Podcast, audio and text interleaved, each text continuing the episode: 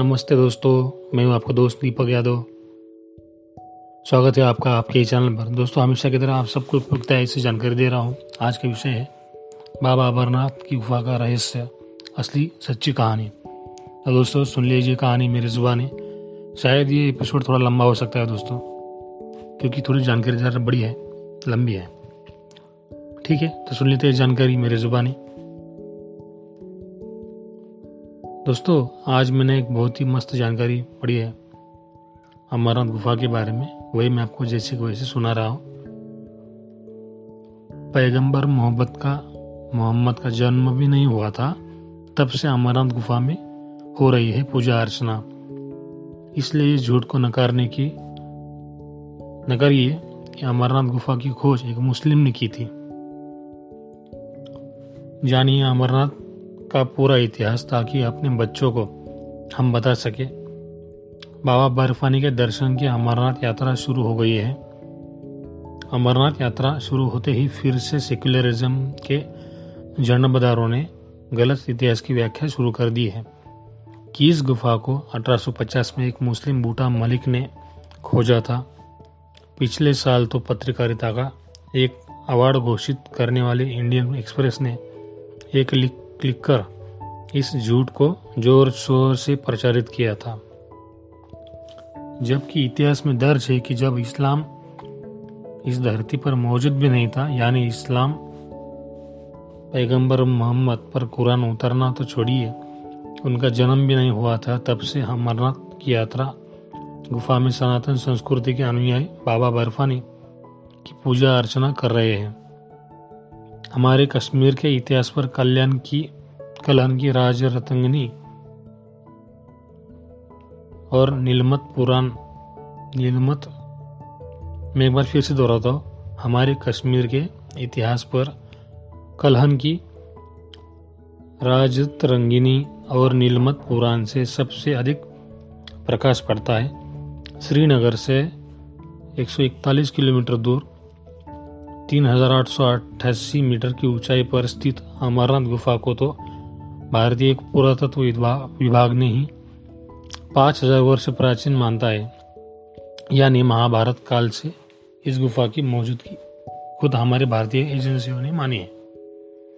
लेकिन यह भारत का सेक्युलरिज्म है, जो तथ्यों को, इतिहास को नहीं मानता। मार्क्सवादी, नेहरूवादियों के परसेप्शन से चलता है।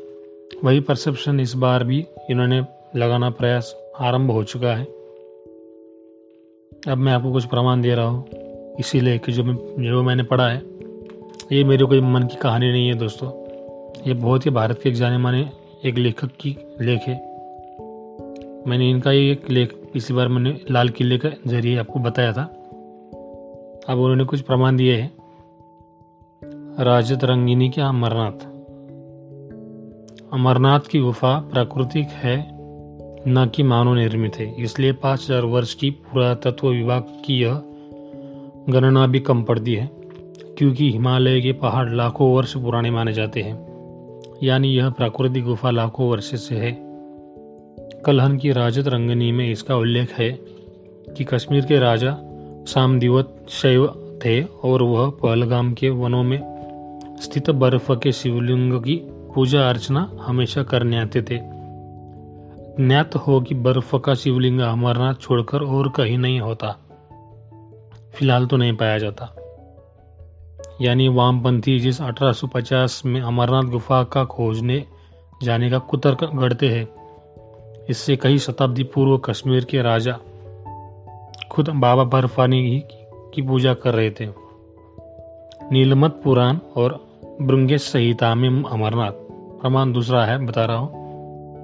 नीलमत पुराण और ब्रंगेश संहिता में भी अमरनाथ तीर्थ का, अमरनाथ तीर्थ का बारंबार उल्लेख किया जाता है और वो मिलता है।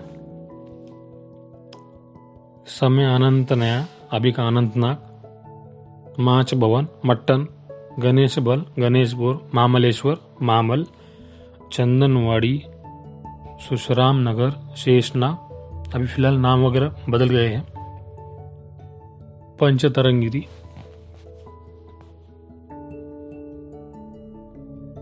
अभी उसका नाम है पंचतरणी और अमरावती में यात्री धार्मिक अनुष्ठान करते थे। वही छठी में लिखे गए नीलमत पुराण में अमरनाथ यात्रा का स्पष्ट उल्लेख भी है। नीलमत पुराण में कश्मीर के इतिहास, भूगोल लोक कथाओं को धार्मिक अनुष्ठानों की विस्तृत रूप में जानकारी उपलब्ध भी है। नीलमत पुराण में अमरेश्वर के बारे में दिए गए वर्णन से पता चलता है कि छठी शताब्दी में लोग अमरनाथ यात्रा किया करते थे। ध्यान से सुन लीजिए।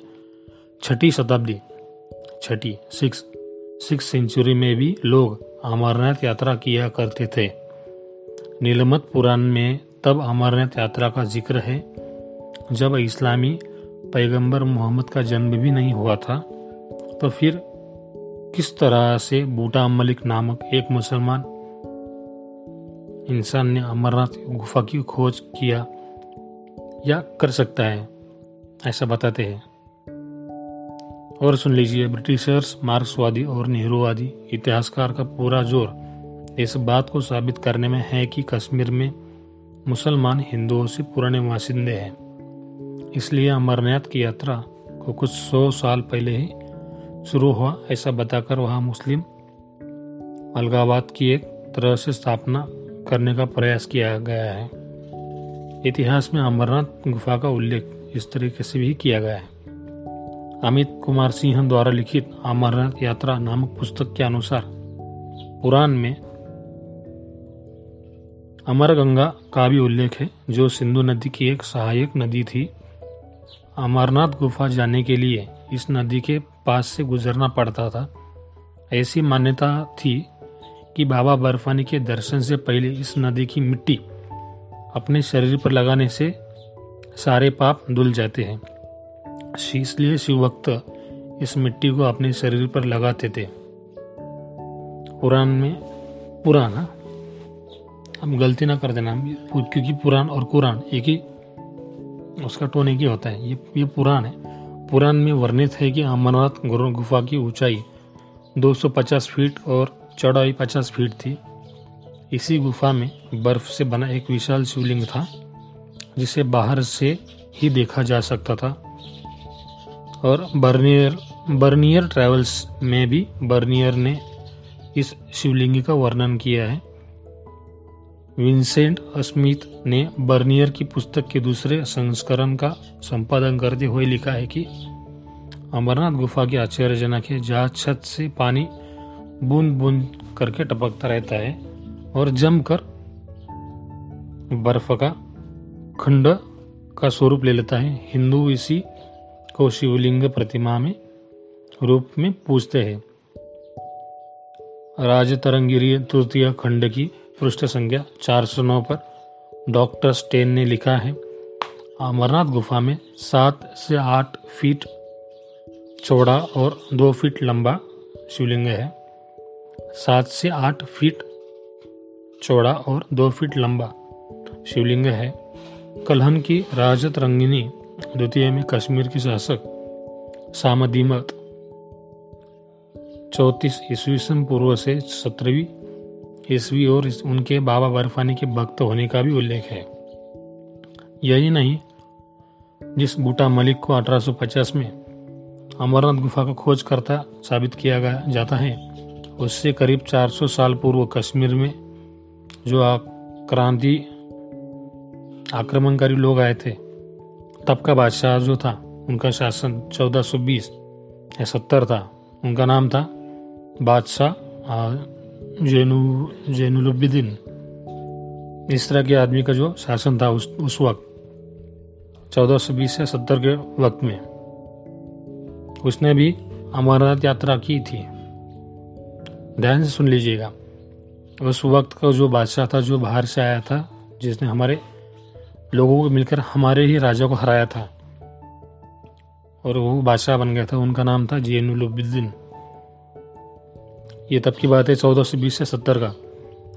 तो उसने भी अमरनाथ याद किया, अमरनाथ की यात्रा की थी। इतिहासकार जोनराज ने इसका उल्लेख किया है। सोलहवीं शताब्दी में मुगल बादशाह अकबर के समय के इतिहासकार अबुल फजल ने भी अपनी पुस्तक आइन अकबरी में भी अमरनाथ का ज़िक्र एक पवित्र हिंदू तीर्थ स्थल के रूप में किया है। आईने अकबरी में लिखा है, गुफा में बर्फ़ का एक बुलबुला बनता है। यह थोड़ा थोड़ा करके पंद्रह दिन तक रोज़ाना बढ़ता है और यह दो गज से अधिक ऊँचा हो जाता है चंद्रमा के घटने के साथ साथ वो भी घटना शुरू हो जाता है और जब चाँद विलुप्त हो जाता है तो शिवलिंग भी विलुप्त हो जाता है। वास्तव में कश्मीर घाटी पर विदेशी इस्लामी आक्रांतों के हमले के बाद हिंदुओं के कश्मीर छोड़कर भागना पड़ा। इसके कारण चौदहवीं शताब्दी के मध्य से करीब 300 साल तक यह यात्रा बाधित रही है। यह यात्रा फिर से अठारह सौ बहत्तर में आरंभ हुई थी। और इसी अवसर का लाभ उठाकर कुछ इतिहासकारों ने बूटा मलिक को 1850 में अमरनाथ गुफा का खोजक साबित कर दिया और इसे लगभग मान्यता के स्वरूप में स्थापित भी कर दिया था। जनश्रुति भी लिख दी गई जिसमें बूटा मलिक को लेकर एक कहानी बुन दी गई कि उसे एक साधु मिला। साधु ने बूटा को कोयले से भरा हुआ एक थैला दिया। फिर घर पहुंचकर बूटा ने जब थैला खोला तो उसमें चमकता हुआ एक हीरा पाया और वह हीरा लौटाने के लिए फिर वह खुश होकर धन्यवाद देने की जब साधु के पास पहुँचा तो वह साधु नहीं था, बल्कि वह सामने अमरनाथ यात्रा माफ़ करना, अमरनाथ की गुफा मौजूद पाई गई। आज भी अमरनाथ में जो चढ़ावा जाता है, उसका एक भाग बूटा मलिक के परिवार को दिया जाता है। ध्यान से सुन लिए, ये बात बहुत ज़रूरी है। आज भी अमरनाथ अमरनाथ में जो भी चढ़ावा चढ़ाया जाता है, उसका एक भाग बूटा मलिक के परिवार को दिया जाता है, जिसकी कोई भी आवश्यकता नहीं है। दोस्तों, चढ़ावा देने से हमारा विरोध नहीं है, लेकिन झूठ के बल पर इस, इसे देशक दशक पर स्थापित करने का जो प्रयास किया गया है, उसमें बहुत हद तक इन लोगों के असफलता मिल चुकी है। आज भी किसी हिंदू से पूछिए, वह नीलमत पुराण का नाम नहीं बताएगा, लेकिन एक मुस्लिम से, लेकिन एक मुस्लिम ने अमरनाथ गुफा की खोज की। तुरंत इस फर्जी इतिहास पर बात करने लगेगा। यही फेक विमर्श का प्रभाव है, जिसमें ब्रिटिशर्स, मार्क्सवादी, नेहरूवादी इतिहासकार हमेशा सफल रहे हैं। दोस्तों, आज के एपिसोड में इतनी जानकारी देनी थी। थोड़ी ही इतिहास की कड़वी सच्चाई है। मेरे बहुत से ज़्यादा ऐसे मुस्लिम दोस्त होंगे, उनको जानकारी अच्छी लगेंगी नहीं। लेकिन मेरा इरादा किसी का दिल दुखाने का नहीं मैंने जो जानकारी पढ़ी, मुझे अच्छी लगी, क्योंकि मैं भी एक महादेव का भक्त हूँ।